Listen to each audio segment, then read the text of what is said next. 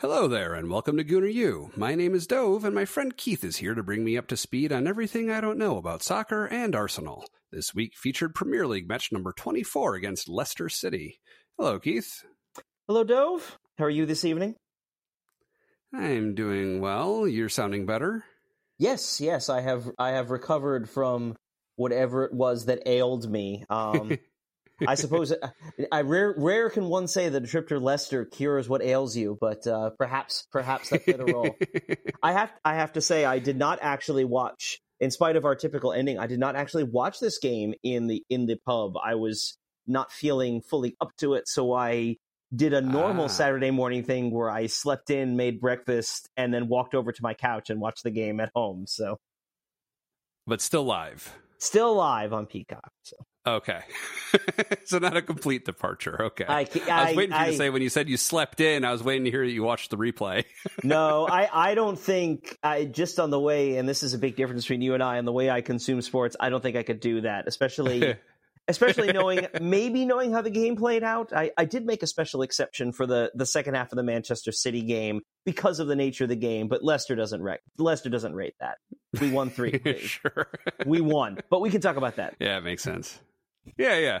So, all right, first let's get to a little bit of follow up. So, uh, the posts that I've been giving regular updates now as we get to each stadium after I first noticed those, I think Manchester might have been the first one. I don't remember. Oh, no, it was uh, Newcastle. Newcastle was the first one I noticed because they had the black and white striped. Well, anyways, I haven't known what to call them. And so I decided to dig a little bit and I, I saw two names. Uh, I will pick the second one. I saw that one seller was calling them net stanchions or net post stanchions or net tension stanchions. It seems like stanchion is kind of a fancy word for an upright post. so I'm going to go with net tensioning post, which also seems like uh, it is another commonly accepted term for those posts that stand up behind the net and keep the box shape of the net in the goal. So that is how I will be referring to them. And uh, Leicester does have three instead of two, and they are color matched. So it, it's just interesting because I had I had never really thought about what they were called, but having having now seen you write stanchions, I feel like now I've I've heard people say that before, and so that's what I'll probably call Okay. them. But if you want to go with, posts, as long as we both agree we're talking about the same thing, it's probably fine. hey, if if you feel like you've heard stanchions, that's reason enough for me to say that, and uh, that's what we will standardize on. so next, I had asked last week about replays. Um, I was curious about the duration, and I realized over the course of watching this Leicester match why I wasn't clear on the duration when it sounds like it should have always been 15 minutes. That should have been fairly obvious.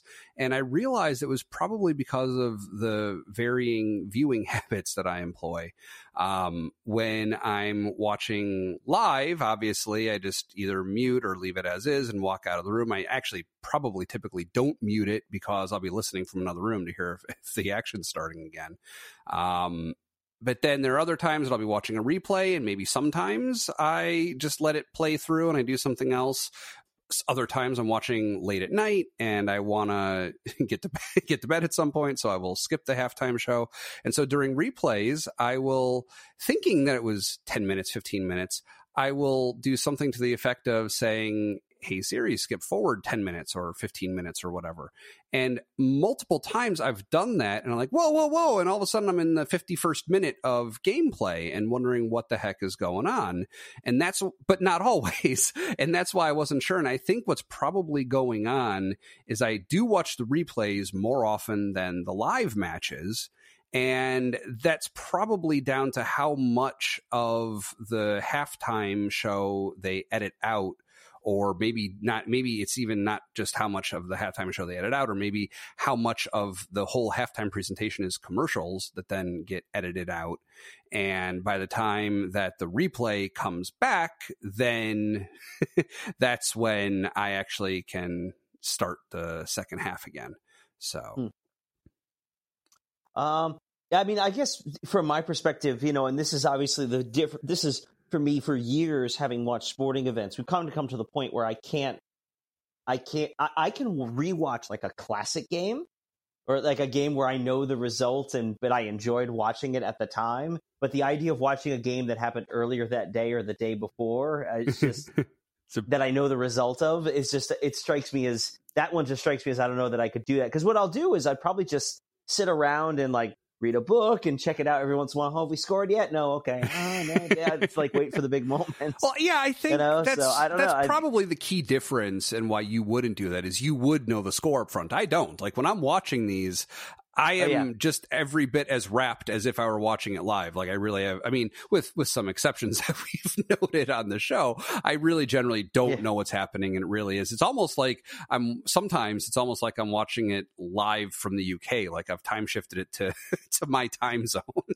Uh, so so yeah. which is which would be a really interesting thing to think about because we're we're so conditioned like to watching games here in the morning, but really it's actually the middle of the afternoon there, or even even midday here is the evening there, and it's obviously it's a very different kind of feel to watch a game in the morning or the middle of the day as opposed to an afternoon or an Right. evening in terms of like the at the, the mindset you bring to that and how your day has gone to that point. So that's, that's kind of an interesting Yeah. thing.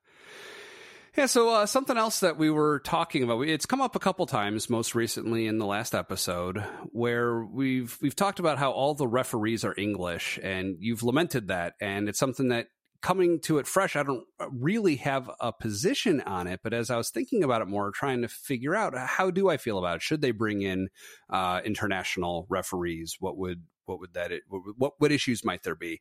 I was thinking about it, and I think where I kind of landed and wanted to get your thoughts on this is we may have a sort of ship of Theseus situation, right? Um, this is uh, a philosophical experiment that like a thought experiment that you can do where okay so you have this ship and you need to replace a board on the ship. Okay you replace that board. It's clearly the same ship. Well if that happens enough times over decades centuries like and to the point where every single board has been replaced is that still the original ship? What makes it the ship of theseus right? And i'm wondering how many things are left that are really English about the English Premier League. I can imagine early on the players were English, the owners were English, the stadiums were in England, and pretty much everything, the referees were English. Like everything top to bottom was probably all English. And as time has gone on, well, we know that there's foreign ownership. We know that a lot of the players are international. Um, what is really left and maybe they feel like having english referees is where they can kind of draw a line in the sand and say well no this is our english league we will have english referees uh, how much of that makes sense to you No, I, I get I get the point you're making, and I think it's I think it's an interesting and a good one. I mean, really, the big shift away from the well, I shouldn't say that. I think the bulk of the players in the Premier League are still English. I mean, we sort of focus a lot on the big clubs who bring a lot of international players in and they pay them a lots of money. But I mean, the the bulk of the of the English league, the Premier League, are still English players. Okay.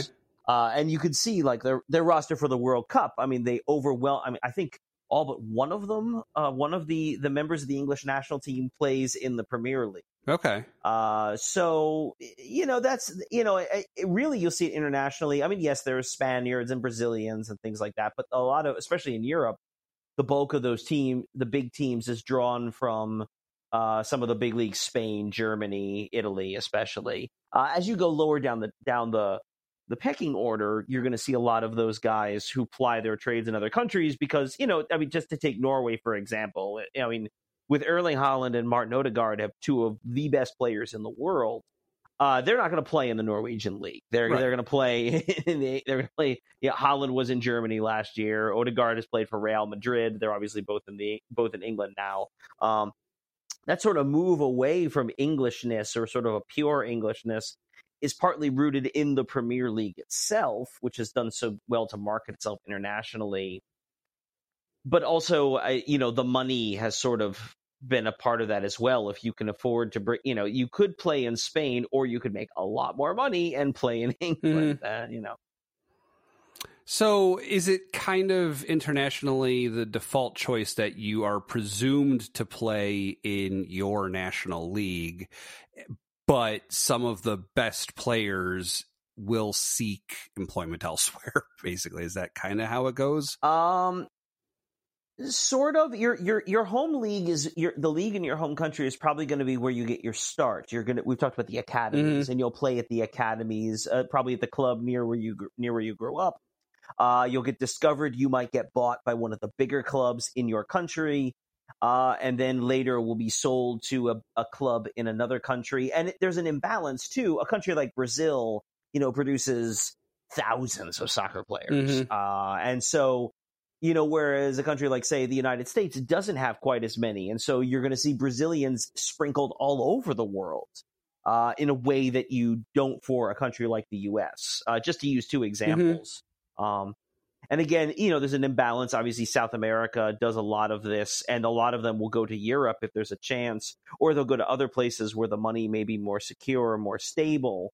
Um, they'll come to the United States. They'll come. They'll go to Asia. There's a you know, for so many countries, there's a there's a certain cachet to bringing in a player who's Brazilian or Argentinian.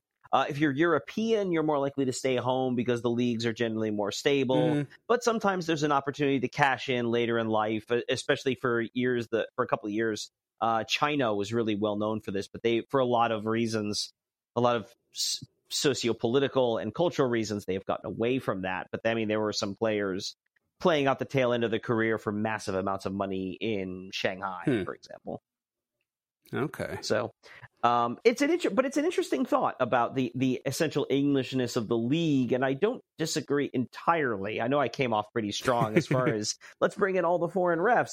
I mean, I understand the the necessity of developing English referees and having the Premier League there, but I do think there is a certain balance to be had between developing your own referees and also maintaining a certain level of quality, which, as we've seen, I mean, the you know, the Premier League can suffer from. Mm. I guess I would also want to know what other leagues do. Is it common practice in other national leagues to employ international referees? I just don't have the experience to draw from. Uh, I don't. I, I, don't believe so, and I think some of that may have to do with how referees are treated, uh, whether or not they're considered full time employees. Right. Um, so sense. there's some employment elements that I, I, I think most of them. I think they all are. I mean, I'm the example I'm thinking of is is actually in the National Football League, American football, where the referees are technically part-time employees. Hmm. All of them have day jobs. Uh, you know, I mean, most of them are like high-profile professions, like lawyers and stuff. Huh. But um, they, yeah, they on the weekends they fly out to wherever their assignment is, and you know, there they are to there they are in black and white stripes, refer, you hmm. know, refereeing the NFL. So I guess my only point of reference into the lives of professional officials would be the movie Forget Paris with Billy Crystal, in which Billy Crystal plays an NBA referee. Other than that, I never really thought about it much. Yeah, it's one of the things that comes up every now and again. There was, gosh, it was about ten years ago now. The NFL had a case where the referees essentially went on strike. There, or I don't know if they went on strike or they were having they were having a contract hmm. dispute. Mm. But for the first couple weeks of the season, they played with replacement referees and for the most part they were okay but they made a number of high really high profile errors um, including one that essentially like effectively changed the result of a game and in the resulting outcry the nfl very quickly settled with the referees and they were back the next right. It is it, yeah i mean we, we're critical of them. It is a very difficult job to do. Oh of course. Uh, what yeah we, we to certain there's we should be we should be fair. There is a certain um there is a, there is a very high level of difficulty for some and it, it's so. it's one of those rare jobs that maintains a certain degree of difficulty whether you're all the way at the lowest level or at the highest level. Like you're always no matter what level you're always going to have tons of people who are angry at you about whatever decision you make. Right? Right yeah. So yeah that's that's true so, um, as far as news, uh, they mentioned during the Leicester match that Gabriel Jesus is back in training. That's good. Um, have you heard about when they might expect him to come back, maybe as a late substitution or something? No, I haven't really heard anything in particular. I mean, obviously, they're they, they believe the sense is they're taking him slowly, yeah. uh, and we have we have players on the front line. I mean, as far as I'm concerned the only game I'm really targeting, like saying to myself, boy, he really needs to be back for, is the Manchester City Right. game, but that's April 26th. That's literally two months fr- to, from now. He, w- I, I, everything I've heard says March sometime. Sure. Now, of course, March is a very long month, but uh, everything I've heard says March of sometime. So ho- if he's training, hopefully that's um, that continues to be the case. Great. So, uh, l- tell me what happened during the draw for the Europa League. Um, so apparently it was an hour earlier than I realized or was originally told. Oh. So I woke up. I mean, the draw. I I thought the draw was scheduled for six a.m., which is about the time I wake up anyway. Uh, but I, it, apparently it was uh, an hour earlier than that, so it was five a.m. my time. But anyway, what I got uh, saw there was that uh, Arsenal has drawn uh, Sporting Club of Portugal or Sporting CP, who is based in Lisbon, as our opponent for the round of sixteen in the Europa League this is a decent draw. Sporting is one of the big three in Portugal. There, there are three clubs that actually are likely to win the league in Portugal any given year. Sporting is one of them. Okay. So this is a this is certainly not an easy game. Uh, it, will- it will be an easy tie. We will play in Lisbon next week, and then we'll play the second leg in London uh, the following week, and we can talk about the the two legged ties and total goals and all that uh, next time. Yeah. Uh, but yeah, this will be a, this will not be an easy one, but certainly, uh, if you look at the teams remaining in the tournament, we are on the short list of favorites to win it. So um, it will not be an easy draw. We certainly could have drawn some far far trickier ties. We could have also drawn some some much easier ones. But this is a game that I, depending on how Arteta takes it and how he thinks about the Europa League relative to the Premier League, um, I certainly think we're favored, but we should be careful. Right. All right. And what else have we found out this week? What else is going on? Uh, fun news from shortly after we recorded uh, last week, from the middle, uh, well, middle late last week, I guess. Um, Bukayo Saka is set to sign a new long-term contract. Hooray! How long? um, so, uh, so the right now the there are no official. The last stories I have are from last week, around Thursday or Friday, which they basically sort of said he is close to agreeing to terms, or he has agreed to sign a contract that the terms are still being finished up. Um, at the very least, it'll be a substantial pay raise.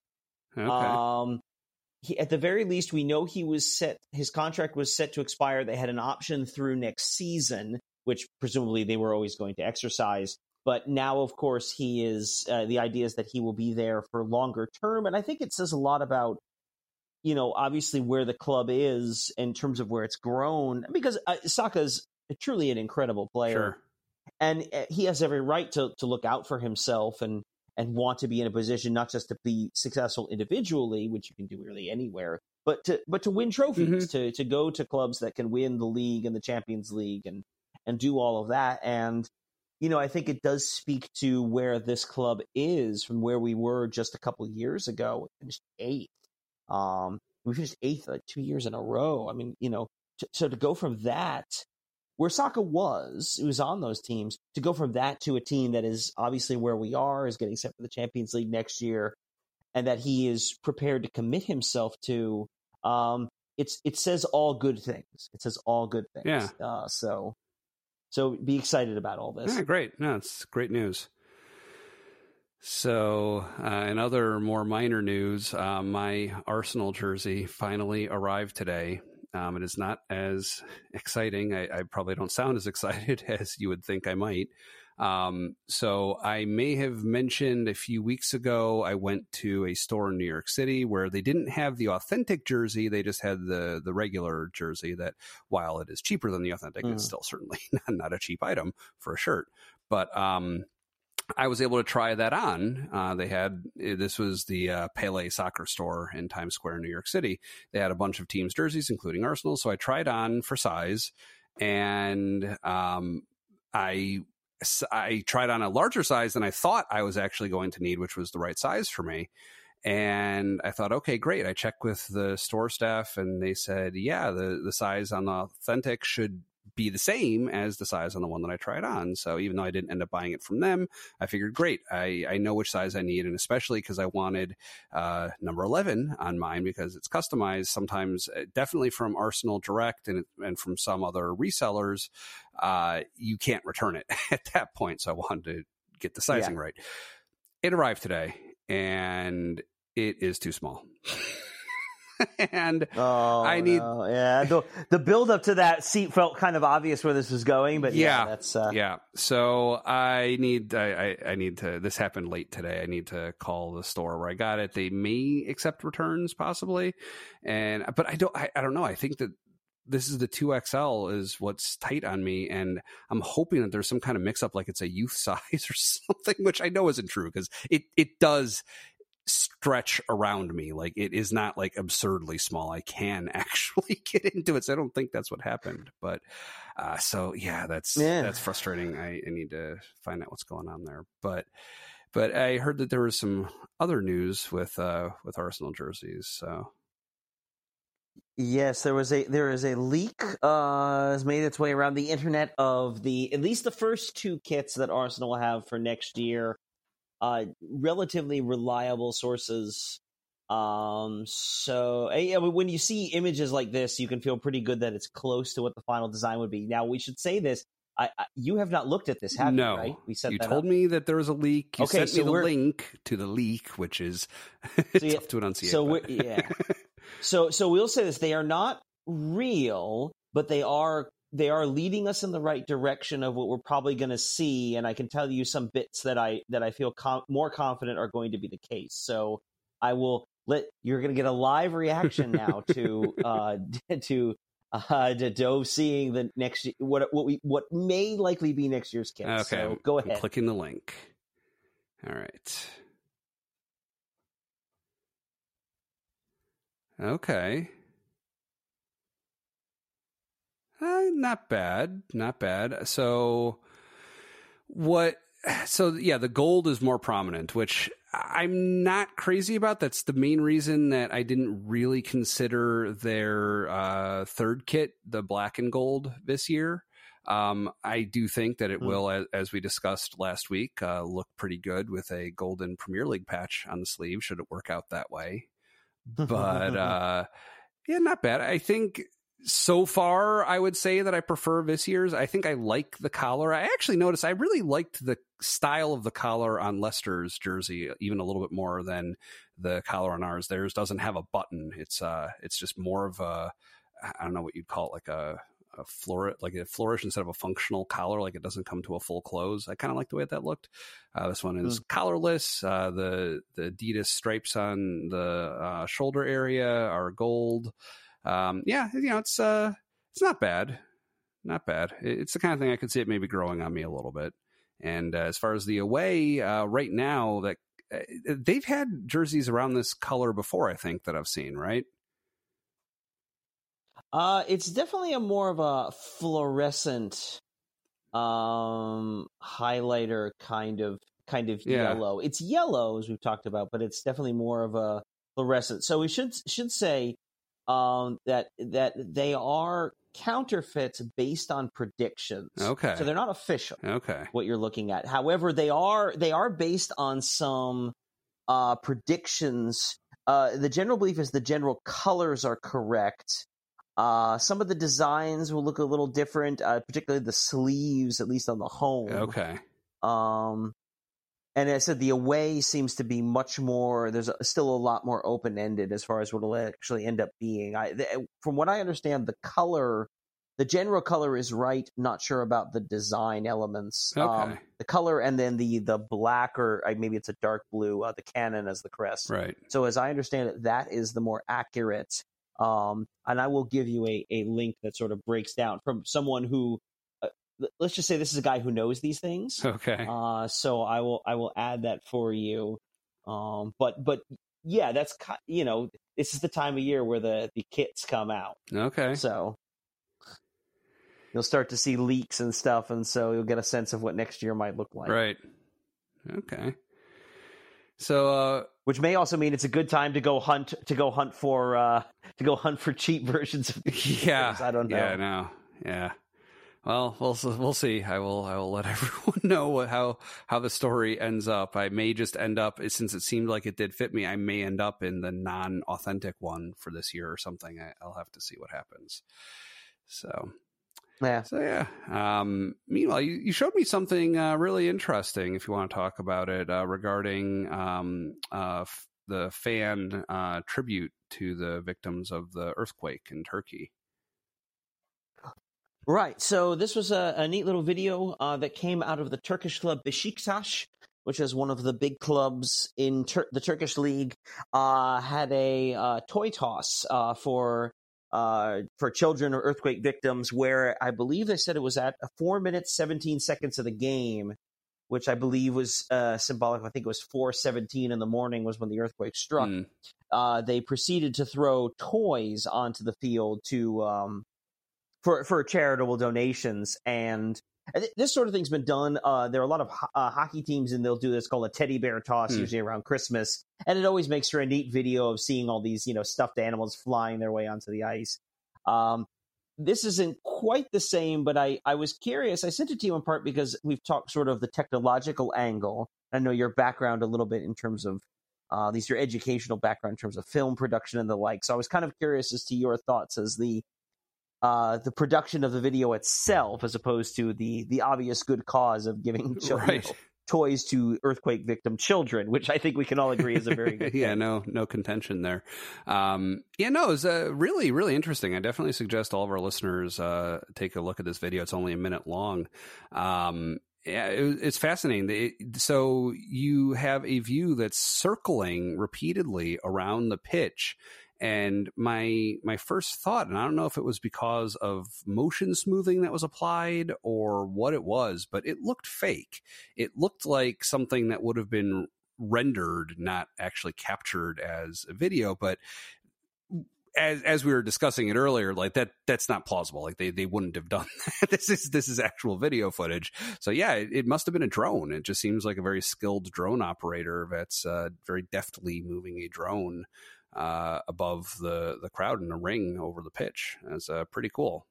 That's the kind of thing that if uh, they ever got clearance, I could see being used in in match coverage. You know, like uh, just another angle instead of the rope suspended one. I don't know what the arguments are against that. It doesn't seem like any of the leagues in any professional games that I've seen do that, but that would be something that could maybe add another way of another angle, another way of presenting the game.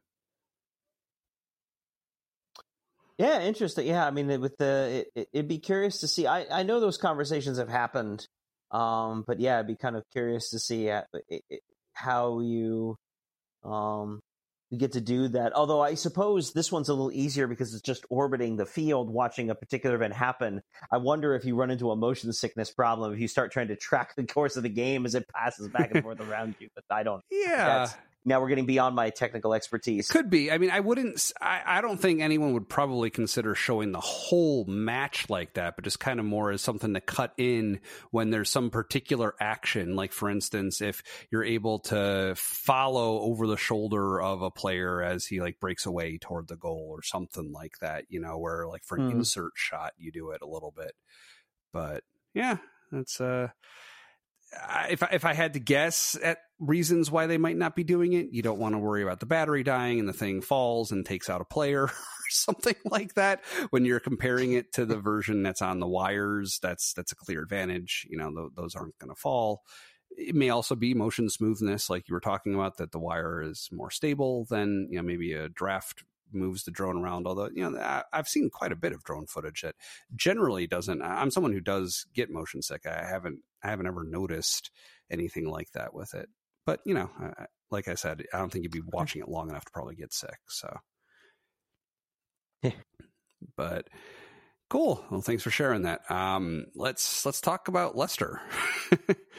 so, um, it was it was a really strong performance. It started off stronger, I think, than it ended. But I mean, it- this is a match where it never really felt like Leicester was any threat. I mean, they just kept on showing zero attempts, zero attempts, zero attempts. I think they ended the first half with zero attempts on goal, and I think they ended the match with maybe like one. There was the one that went wide to the left of the the goal that Ramsdale would have blocked had it been a few inches to the right and actually been headed toward the goal. So it was uh Yeah. Uh, so, uh, so uh, you, I, I, know you sort of come across this statistic, uh, expected goals or XG, right? You've sort of seen that in a different context that we plan to cover later, but yes.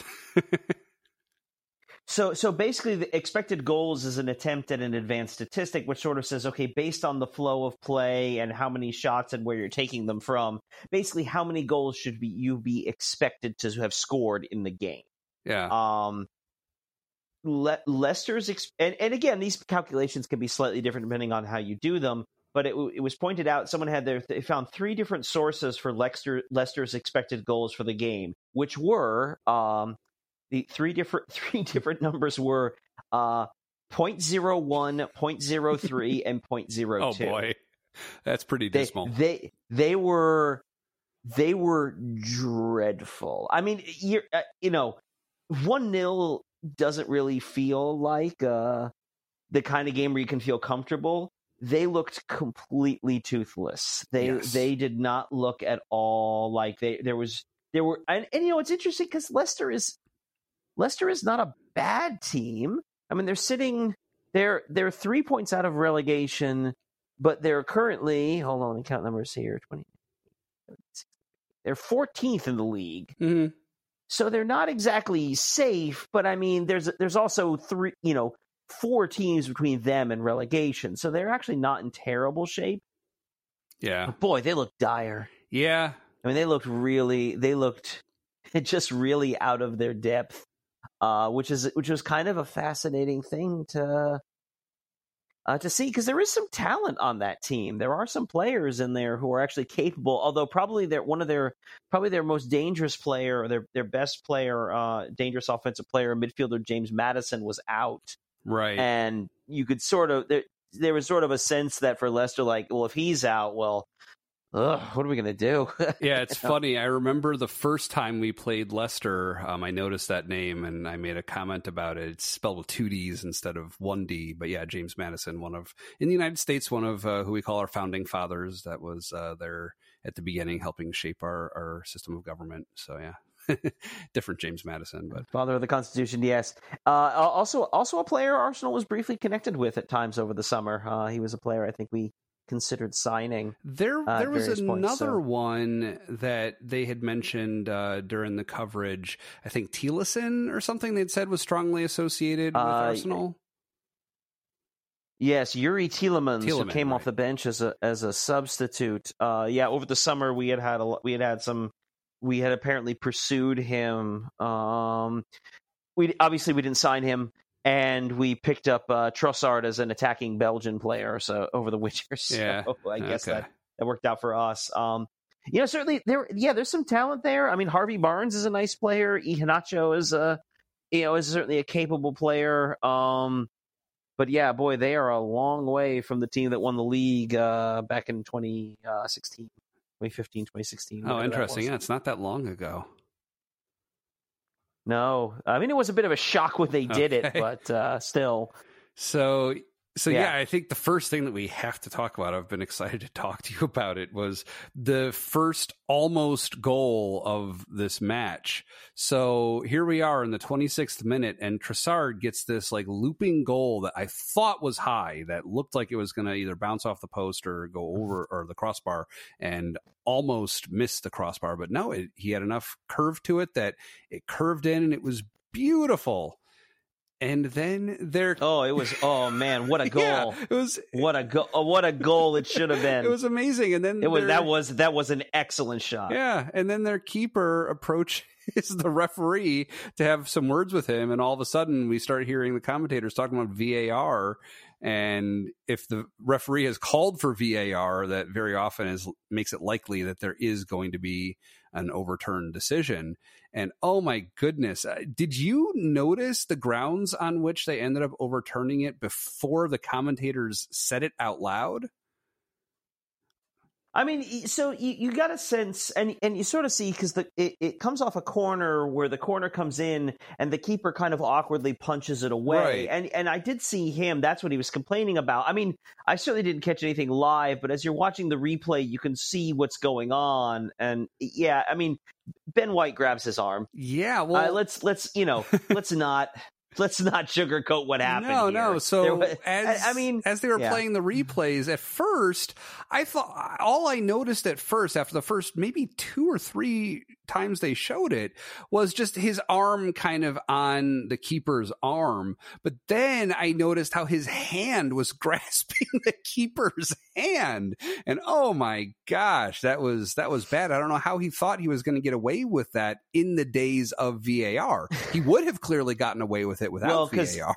yeah. But I mean, they, guys get away with stuff like that all the time. I mean, once once they get into the mixers like that, I mean, there's all sorts of stuff that happens that goes uncalled.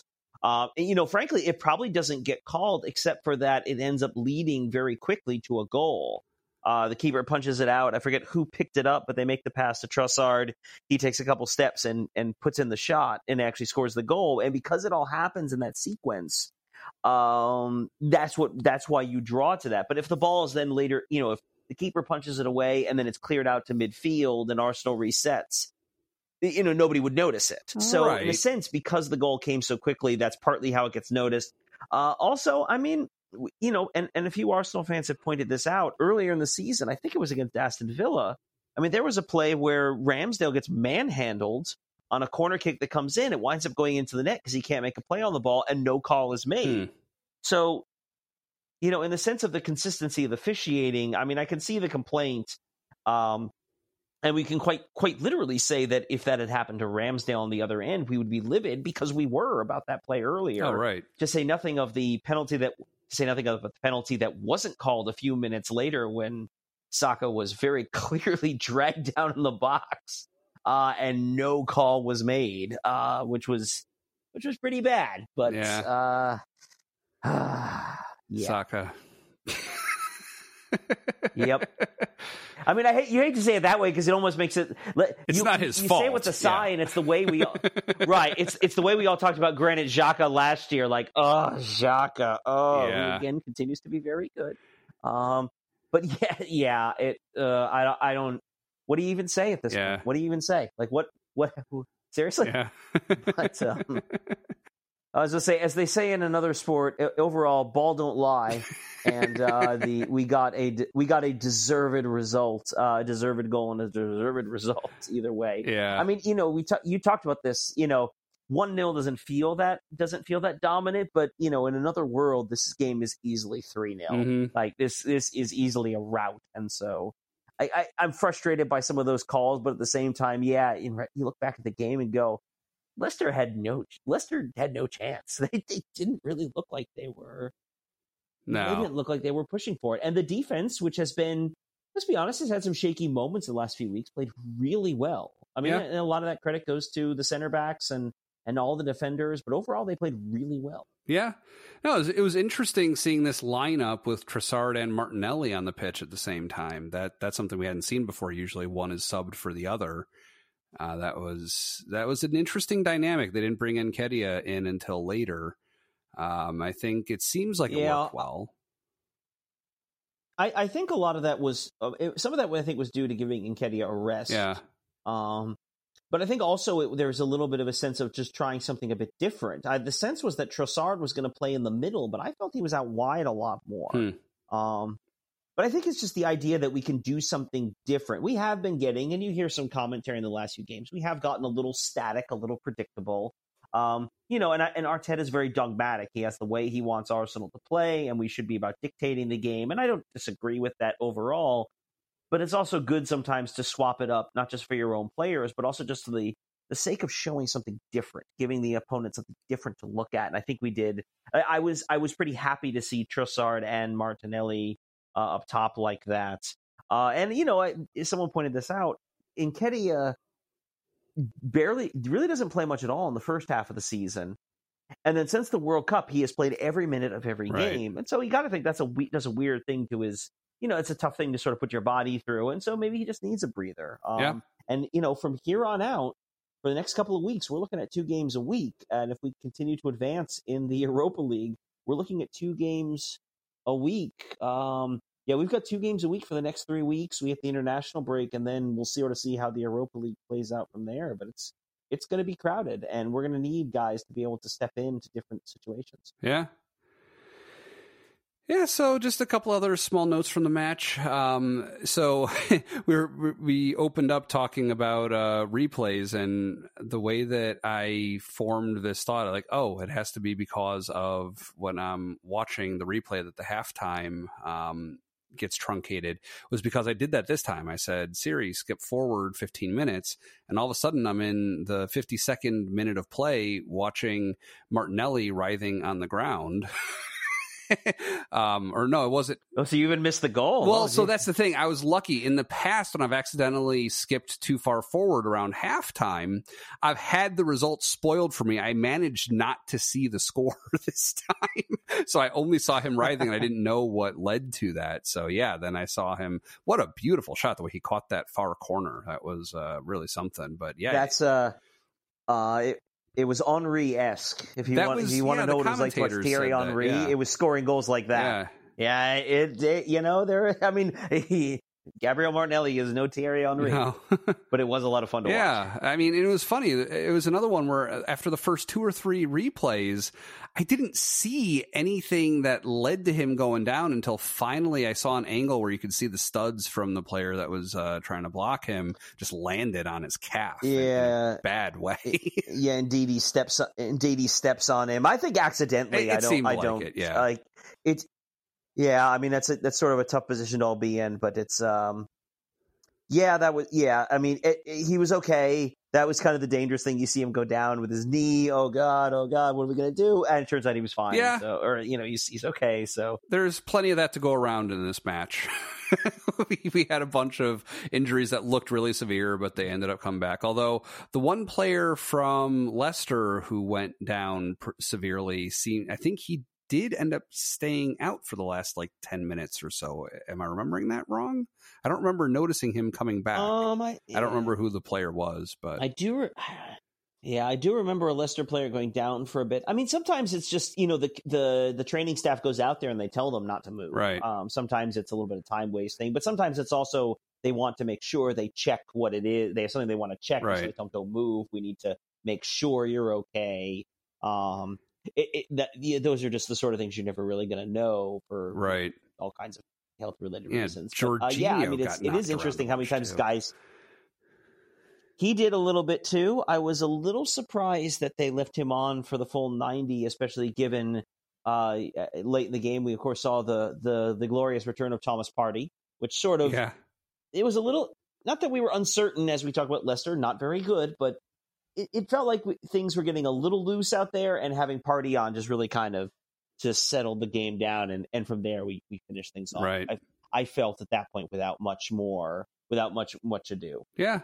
No, and it, it also just seemed like throughout this match, we'd been talking last week about dueling and just losing the duels. And it seemed like this time that didn't happen. They were winning most of those when they needed to. And it just overall, the whole game was going in their favor pretty much consistently. So, Yeah, and it wasn't, and it, we we probably even shouldn't say it as the game was going in their favor in a you know nice and passive way. Sorry, I'm a teacher, but you know really that Arsenal took Arsenal took the game. Mm-hmm. They they were aggressive and they were forward.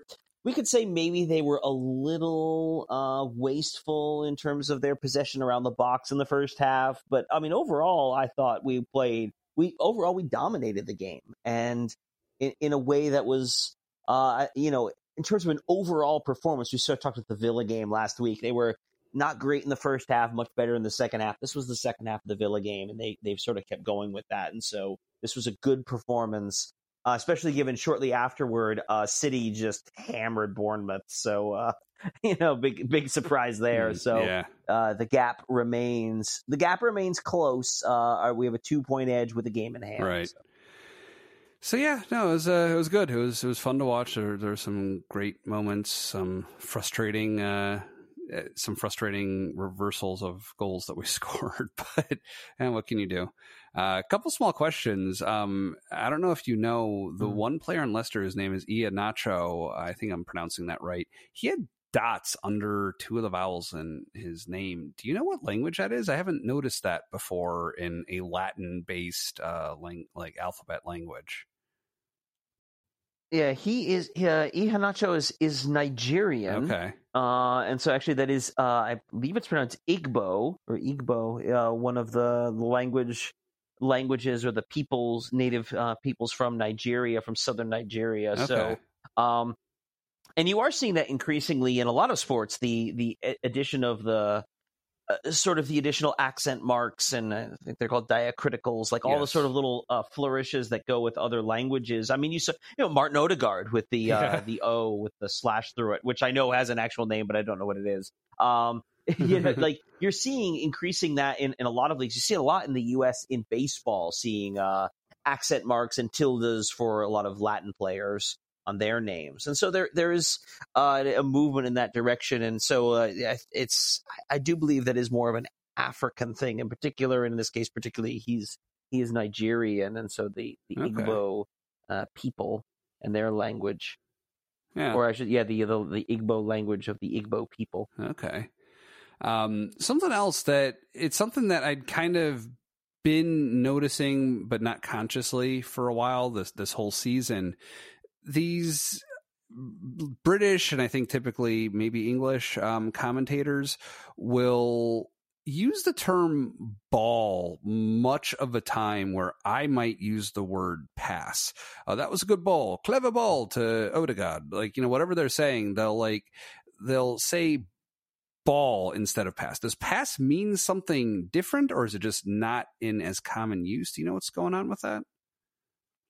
I think it's just one of those sort of terms or, or stylistic things that's sort of been picked up by everybody. Because I it's I, I wouldn't have thought much about it, and then I saw your comment. Go, yeah, yeah, I say that too.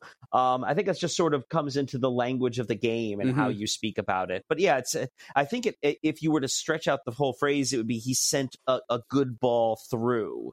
Mhm. Um, so it, we're taking out the word pass, but we're using more words to describe that. But then when you truncate that while speaking, good ball, clever ball, uh, you know, it just becomes kind of a quicker, tighter way to say that. Uh, but it, it, you're you're right. It doesn't mean pass. Yeah. That's really all it means. Okay. Yeah, I just didn't know if maybe pass was reserved for something else and that like uh, something akin to how they wouldn't say tie, they say draw because tie does mean something else in that context. I didn't know if it was something similar. Uh, not to my not to my knowledge, it doesn't. Okay. So Cool. So yeah, it was a good match, uh, fun to watch. Um, something else happened this weekend that uh, we'll spend the rest of the the show talking about. That was interesting. So, uh, two worlds collided for me this weekend when my Apple fandom met my soccer fandom, and we had the premiere of the United States National League, Major League Soccer, on Apple TV Plus. Um, I had not been planning on subscribing to MLS. I think following one professional sports team at this point in my life is enough for me.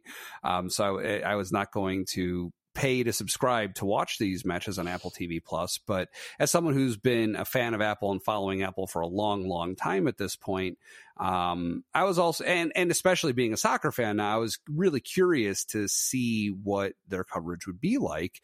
And uh, luckily for me, their initial weekend of matches was uh, streamed free to anyone who, who wanted to watch. So that's what I did. Um, I watched one match on Saturday. I was uh, home alone and able to kind of watch. I, I watched a, a bunch of it um, with my full attention, but then kind of left uh, maybe two thirds of the match just on in, in the background while I was doing something else. Just kind of enough to get a feel for it. Um, it so uh, the the match that I would have preferred to watch. Uh, so surveying the teams in Major League Soccer, which I'd never really paid much attention to before. Um, one particular team caught my attention. I really just liked the name. However, they didn't have a match that was Saturday or Sunday this week, and those were the games that were streaming free. So I didn't get to watch them play. But the Chicago Fire, I think, is a great name for a team. Uh, having been born in the Chicago suburbs and lived there for a while, um, I studied a little bit of Chicago history, and you know the the Chicago Fire was a tragic event in Chicago's history. But I think it's uh, not too soon to uh, to name a sporting team after that. I think it's a it's a cool name. Um, and so given, you know, my, my past in the area and liking the name of that team, that's who I would have watched. But given that that wasn't an option, um, I picked the team that was playing this weekend that was closest to where I live now, and I decided I would watch the New York City Fo- Football Club, uh, NYCFC, and they happen to be playing uh, Nashville SC, which that's uh, an Americanization. It's funny seeing in MLS that you have FCs and SCs, so football clubs and soccer clubs. Uh, different different teams have gone different directions. But uh, I, I was amused to find out that you watched that particular match this weekend, also, right? Yes. So I'll I'll I'll throw a few bits out there. Um, so Chicago Fire is an interesting name. Uh, they've they've recently had some weird issues changing their logo. One of the previous ones they used, they used for most of their existence, was clearly very based on the, the logo of the fire department. Uh, so they call it the Florian cross, sort of ah. that wide kind of cross that you see, and to the point where when players were traveling somewhere, people would ask them if they were firefighters. Oh boy! uh, so they they they have since changed it to something that's a little less, a little more Chicago, a little less fire, if you if if you can take that. Right, um, it, it, resembles the Chicago flag. Like it has a star in it that's kind of similar yes. to the Chicago star, and it's in the colors of the Chicago flag. Yeah. Right, right. Uh, so it, I I watched it because I I know I've mentioned this on this podcast before. I was a I am a founding member and was an original season ticket holder for New York City when they came into the league back in 2015 was their first season. Uh, so I, I have a year and a half under my belt of uh, the bleachers at Yankee Stadium watching watching the boys in blue. Yeah. Uh, the 2021 MLS Cup champions, by the way. Ah, okay.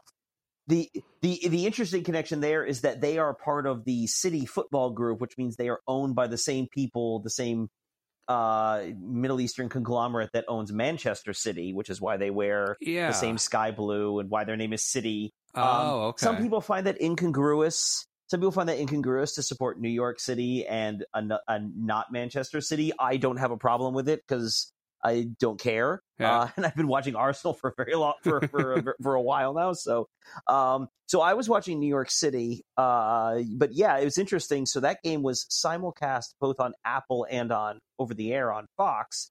And actually, I ended up because of for for various reasons, I ended up watching the first half of the game on Fox before pulling up the the Apple TV to watch the second half uh, on Apple. Um, we don't need to get into the game in depth. I have thoughts about it as a New York City fan, but they they lost two 0 uh, We don't need to get into that too much. Right. It is interesting you talk about, um, and we can we can come back to this as well as far as tracking. You know, it, it's sort of how we talked about with with England, right? Sometimes it's easier not to try to follow the league, but to really pick a team to latch onto and sort of follow them through right. uh, a season, and it gives you a greater sense of all of that. And we can we can come back to that as well as far as you picking an MLS team. I won't necessarily say who you should support. I'll simply tell you perhaps some teams you shouldn't support, but we can talk about that later. Um, yeah, I mean, so let's let's talk about the experience. I agree. Like the details of a game aren't really relevant, and you know we can we could spend a long time. and frankly, it wasn't a very it wasn't a very good game either. Let's well, not kid ourselves. So th- that's that's one thing. Is just like an overall impression was these guys looked like amateurs but on both sides. Like i'm not even just saying like just one team or the other. Like just the level of play seemed to me after watching you know 20 some odd matches from the premier league now and and europa but yeah, mainly arsenal and europa um it just it just seemed like a lower level of play. It just seemed like they were making tons of mistakes. Like you might see world cup teams playing that have never played together before but that i've never seen club club teams like clubs playing make those same types of mistakes or just sloppiness and just so so yeah, yeah. so there yeah there there are two there are two pieces that one is that this was the season opener and mm-hmm. the first games are always weird and guys in New York City in particular has had a ton of roster turnover okay. so they were they were a mess in part because of because of that um, but also, you know, I, the, the best way to describe that is you have been eating filet mignon for the last six months, and now you have been handed a hamburger. Right. it's not. I mean, it's not that drastic, but I mean, we we say the Premier League is the best league in the world. Yeah, and, and, mm-hmm. and, I love MLS. I, I, support MLS. I want the American League to be good. It's it. This is all. It's important to me that American soccer grows. But we know where we stand in the pecking order. None of these te- none of these teams, the, any of these teams would be run off the field by Arsenal. Um, yeah, maybe a couple of them might be able to put up a decent fight, but uh, yeah, yeah, I mean, I, you know, you're you are consistently watching one of the best teams in the world, and now you're switching over to a league that is not that, and that's just yeah. I I, I was going to ask that at some point, but yes, there's definitely a bit right. of a it's definitely a, a, different kind of environment, different kind of atmosphere. I mean, there's a lot of Americanisms that make their way in, you know, things that are much more American in style, uh, which are kind of fun. You know, it's it, it the idea that the sport is similar everywhere. It's played by roughly the same rules, but there are certain things that make it unique to where it's being played. Like like what? Can you think of one one good example? Well, for well, for example, uh, we started talking about this. Um, you know, in, in in England, especially, and we've seen this in other European countries too. The tradition is towards fans singing. Right. We've talked about the Saliba song. Uh, you know, we've got Super Mick Arteta. Mm-hmm. Um, we all follow the Arsenal. Uh, and it's Arsenal, the, uh, by far the greatest team. Uh, it, we, have talked about all those songs. In America, they do the songs too, and I've got a few for New York City that I, at least that I knew when I when I was there at a game. It's been few years since I attended a game in the Bronx, so I yeah. they've added a bunch of new ones I don't know, but but you see they also chant a lot more, which yes. is a very American thing, much more American. Yeah, there there's one that I thought was hilarious that they they did, and this and we should mention to anyone who who didn't watch this, uh, this was NYCFC versus Nashville in Nashville, which was something I did have a question about too. But so these Nashville fans would be cheering, "You can't do that." And it's just it's kind of funny. Like you would expect that at a baseball game or a football game, American football, something like that. Um, but yeah, it it was funny. Like it, it did stand out compared to what I am used to now with with English football. So yeah. Yeah, it's it's a similar environment, but it's also different in a lot of interesting ways. And I mean, New York City also has a lot of uh, because of the nature of New York City, definitely has a bit more of a Hispanic flair. I mean, there's a lot of English styles, uh, but there's also like there were a few songs we sung that were only in Spanish. Hmm. Um, uh, you know, the Vamos, Vamos Celestes. Esta noche tenemos que ganar. Uh, you know, yeah. Let's go. Let's go. Sky. Let's go. Sky Blues. Uh, right tonight we have to tonight we're going to win right. we have to win. So like it, yeah i mean you, you, you won't see that so much and you wouldn't see that in england but yeah. um you know and, and a lot of that's drawn. And and I, I, mean i used to be in the stands. I talked to these people you know people whose whose soccer heritage is from mexico or argentina or paraguay you know they're very latin very south american style or latin american style which is obviously its own culture. Sure so yeah, so some uh, some specific notes and comments and questions about this experience. So so the first thing that bothered me was whenever I've seen times for an Arsenal match, or I think even for World Cup that I was going to be watching, the time listed was kickoff. For this match for NYCFC, I'm seeing it was like 425, which I thought was a little odd that it wasn't at the top of even a half hour. but okay, I showed up at 425 and that was when the pregame coverage started and the kickoff wasn't until like, you know, 35 minutes later or something. So that that was a little frustrating um, knowing that I could have shown up later when I would have suited me actually better on that particular day to show up later. But um, I was also curious, given the wide uh, degree of variance in climate in the United States. As as we record right now, you were telling me it was 86 degrees Fahrenheit, I believe, in Houston, right?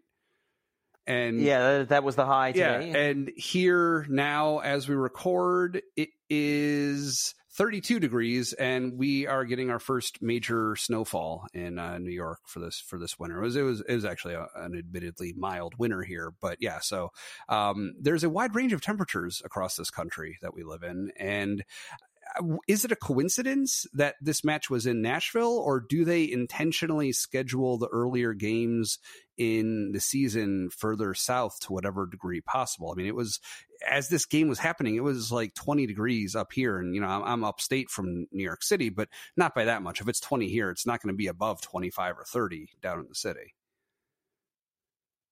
Uh, so the, yeah, there is um, th- there is some effort made. I, I've read a number of articles over the years about like how leagues make their schedules because I find that sort of thing fascinating mm-hmm. A bit of a nerd, but uh, yeah, there is certainly an effort early in the season to put games. To, to there's all sorts of weird things that go into scheduling, and especially an outdoor sport like like soccer. You know, for the Americans, you know, the British soccer, European soccer schedule runs from August to May, sort of concurrent with the school year, you know, the way an academic calendar. Mm-hmm. Um, the American soccer calendar actually runs concurrent with baseball. It really starts here in the late winter, early spring, February, March, and will run until uh, they'll have the playoffs in I think November uh, or right around there. MLS Cup could be anywhere from from Nove- from November into early December. Yeah. Uh, so it runs more along the calendar year.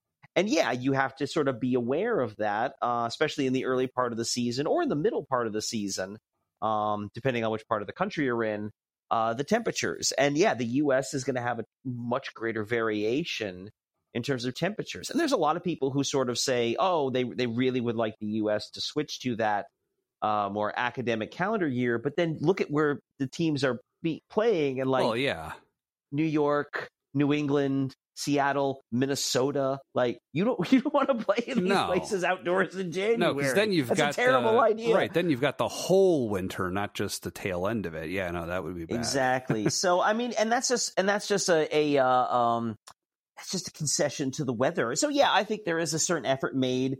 Uh, another bit that goes into it for New York City's case is uh, currently, their home stadium is Yankee Stadium, mm-hmm. uh, which is you may or may not know from. Hopefully, you all might know from the name. They are not the primary tenants of Yankee Stadium.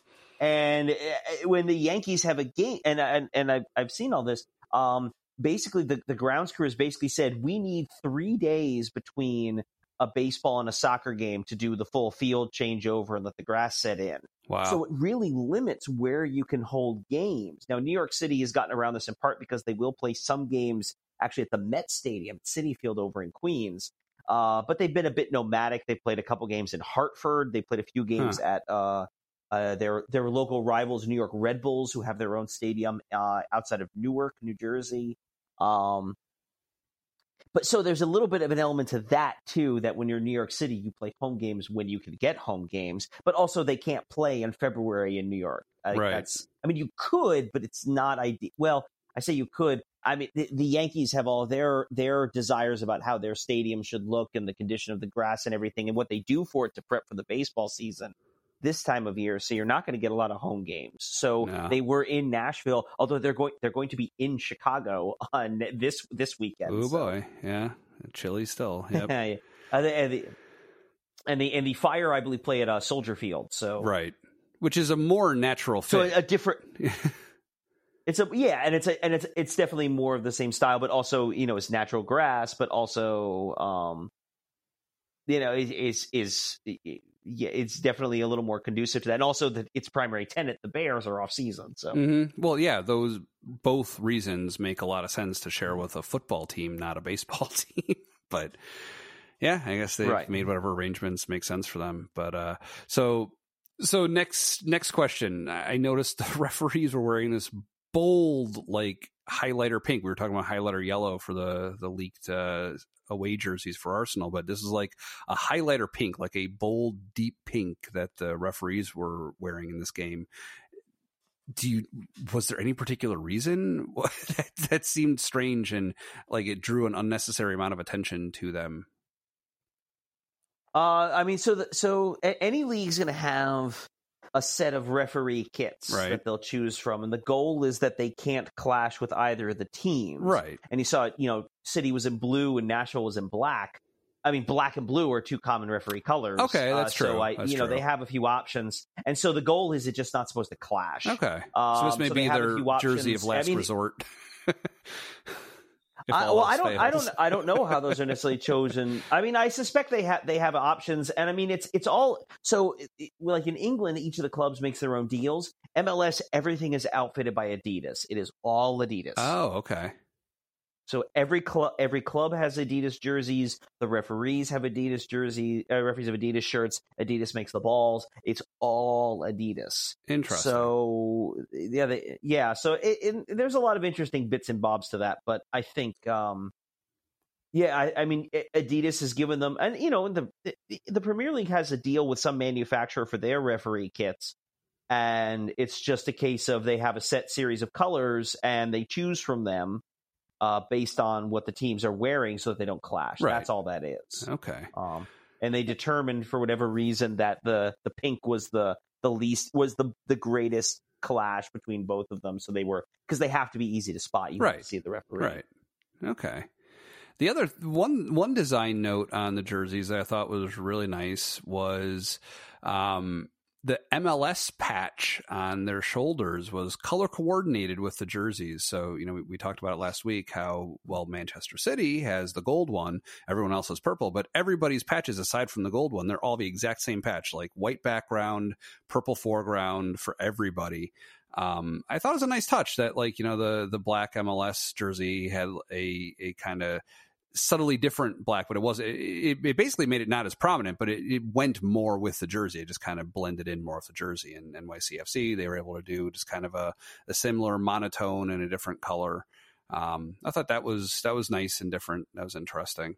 Um, Yeah, ML, MLS will do that. The color coordinated uh, league badges. That's a that's a choice they've made. It does. I mean, I I'm I don't have strong feelings one way or the other. I think I think both of them look good. I part of me kind of likes the idea of the of the the league's logo being the same for everybody and kind of standing out that way. But also, like, I get the appeal of Mhm. having the the team color logo as well. Oh, So sure. it, you know, it's it's definitely a Yeah. Um, I, I was curious. They were talking about something related to wild cards and playoffs. And, and so I wanted to ask you what is the structure of the play over an MLS season compared to the Premier League? We know with the Premier League, it's, it's basically match points, and whoever wins the most over the course of a season is the winner versus most sports in America where you have your regular season play that at most determines seeding when it comes to a final end of season tournament. Um, is MLS like some kind of hybrid? Because it did, it did. They were talking about Nashville getting three points for for the match this weekend, but then they were talking about playoffs. What's the deal there? so so yeah the the um it, it is run like an American league where they have a regular season, which is essentially seeding for the postseason. Okay, Uh, the standings are determined by points, just like you see in, in any other soccer league: three for a win, one for a draw. Um, there there is a trophy called the Supporter Shield, which goes to the team that basically has the be- has the best record, gets the most points. And there are some fans who think that that is in some ways more indicative of the best team huh? The difference between MLS and, and others is, uh, you know, the Premier League has 20 teams. MLS currently has 29. Oh wow, And so it is a much larger league. Geographically, it's much larger. sure, And obviously, just based on the size of the United States. right, And so you you do not it has been a long time and the league has grown rapidly over the last 15 years i mean they they actually contracted a couple of teams um gosh like i want to say around 2000 2001 Hmm. um they they were they were in tough financial shape for a while but they that was i guess it was 20 20 25 years ago now at this point but um yeah, yeah, they they the MLS is an unbalanced schedule. They have separate conferences. So for the case of I'll just use New York City as an example, we will play everyone in the Eastern Conference home and away, and then a handful of teams from the West. Uh, so that's how your schedule gets set up. So you're not going to play everybody during the season. oh okay, So I, to my mind, so to my mind, the Supporter Shield is a nice trophy to win, but you know, it's because you don't play everybody. You Right. can't. Re- to me, it doesn't accurately represent, um, especially given how how easy it is. I say easy in quotes. you know, to avoid perhaps some of the better teams that you would play out of say out of the other conference. I just looking through like New York City, our first game against a Western Conference team is actually going to be at the end of March. They're going to play Houston. Um, Houston's terrible.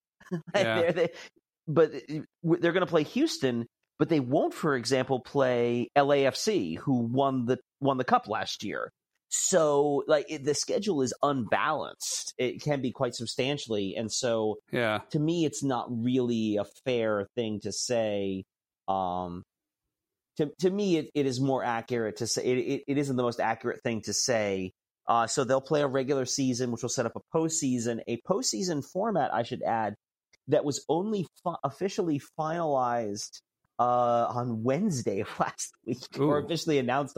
MLS has this really interesting habit of changing a lot of things on the fly. The, the league has really spent a lot of time trying to find itself. We could do a whole other thing on hmm. uh, the phrase "that's so MLS."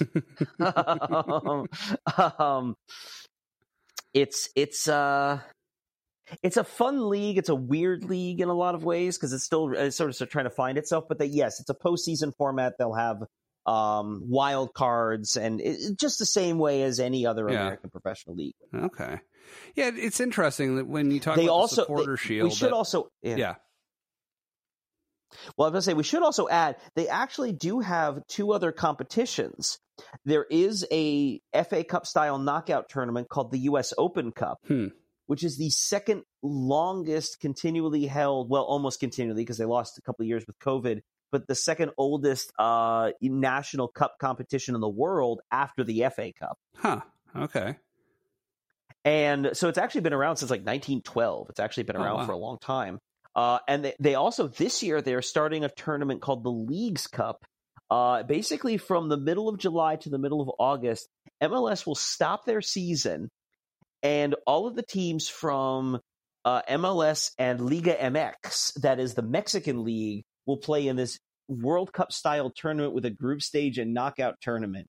Um, which is the, they are just starting it this year. Huh. It's going to be really weird, but uh, the New York City has been drawn into a group with uh, Toronto and also Atlas, who's a the Mexican team. So yeah. it's going to be really interesting to see how that plays out, and that'll happen in July. So yeah. why not? Um, so that's like a North American Cup, basically that will end up being a North American tournament. There is also the CONCACAF Champions League, yeah. CONCACAF being the region that controls North America, uh, where the top MLS teams will play for the continental title. Uh, the the Seattle Sounders uh, from the MLS were the first won it last year. Actually, they're the first MLS team to win that trophy in like twenty years. Hmm. Um, so it's a it's an interesting sort of um, there's a lot of layers to how to to how all that works. Uh, you know, I'm not paying attention to Concacaf Champions League this year because New York City didn't qualify, so I don't care. But yeah, uh, much like the UEFA Champions League, Arsenal's not in it, so right. whatever. Okay. Yeah, so getting back for a second to the supporter shield, uh, that sounds to me mm-hmm. kind of like winning your conference almost more than winning the league in terms of what it actually means. Uh, so it, it, it, it well, it, it, it, does represent, it is given to the team that has the most points. Right. So it is, it is given to the team with the best overall record in the league, but does sort of have, like, the best it does is it gives you, you're the number one overall seed in the playoffs. I mean, oh, right, LAFC right. won it last year. Right. LAFC won it last year. And then as it turned out, they played the, the top team in the Eastern Conference, uh, Philadelphia. The two of them met for the MLS Cup. The game was played in Los Angeles because they were, they had the, they had the best record. Yeah. Actually, they tied on points, but LA won a tiebreaker. So okay, yeah, I guess if but if your points that you win during league play mostly are won in opposition to other teams in your conference, that's where to me it's kind of more like, well, okay, you're definitely the best of your conference, and then we'll use the playoffs to determine who really is the best across conferences, maybe. Uh, yeah, I mean, it, it, and there's a we can we can dive into this another time. The deep philosophical debate of what is the point of the league season is to determine the best team is the best team, the team with the best record is the team that wins a tournament at the right. end, which you know can be its own all sorts of weirdness that goes into that. I mean, that that's a that's a deep philosophical conversation, which I know we've been running for a little while, so perhaps you want to hold off for another time. Probably a good um, call.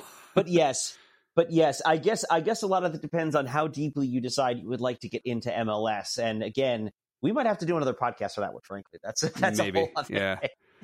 That's and it, but again, because it's American, it's a slightly different environment, a slightly different world uh, than than the English league. But I, you know, that to me, that's part of what makes the game. The game is the same, but it, there's so many of that, so much of that national or regional variation that kind of makes it fun and interesting. Yeah, well, give me something to think about. I, I, I had been pretty firmly against it. Uh, maybe slightly less so, but I guess we'll see. so, uh, so tell me, uh, what's coming up next week? All right. So next week, we're I said uh, for the for as we head to March, which holy cow, it's March. I know. Um, we're, we're for the rest of March until the international break. We have two games a week. Uh, for this week, two games. First is the game in hand. Uh, that is, we have we've played one fewer game than Manchester City. We get that back finally. Everton at home. Uh, this was the game that was rescheduled after the Queen's death. Okay. But Everton at home on Wednesday. Uh, hopefully, a better showing than we had at Goodison Park. Um, I think it'd be really valuable, and this was some of the analysis I'd heard. It'd be really valuable for us to get an early goal and really just sort of force Everton to open up a little bit. I think that could that because in spite of the performance they put on and the fact they've been better since uh, Sean Dyche took over, they still stink, and we should Okay. still beat them.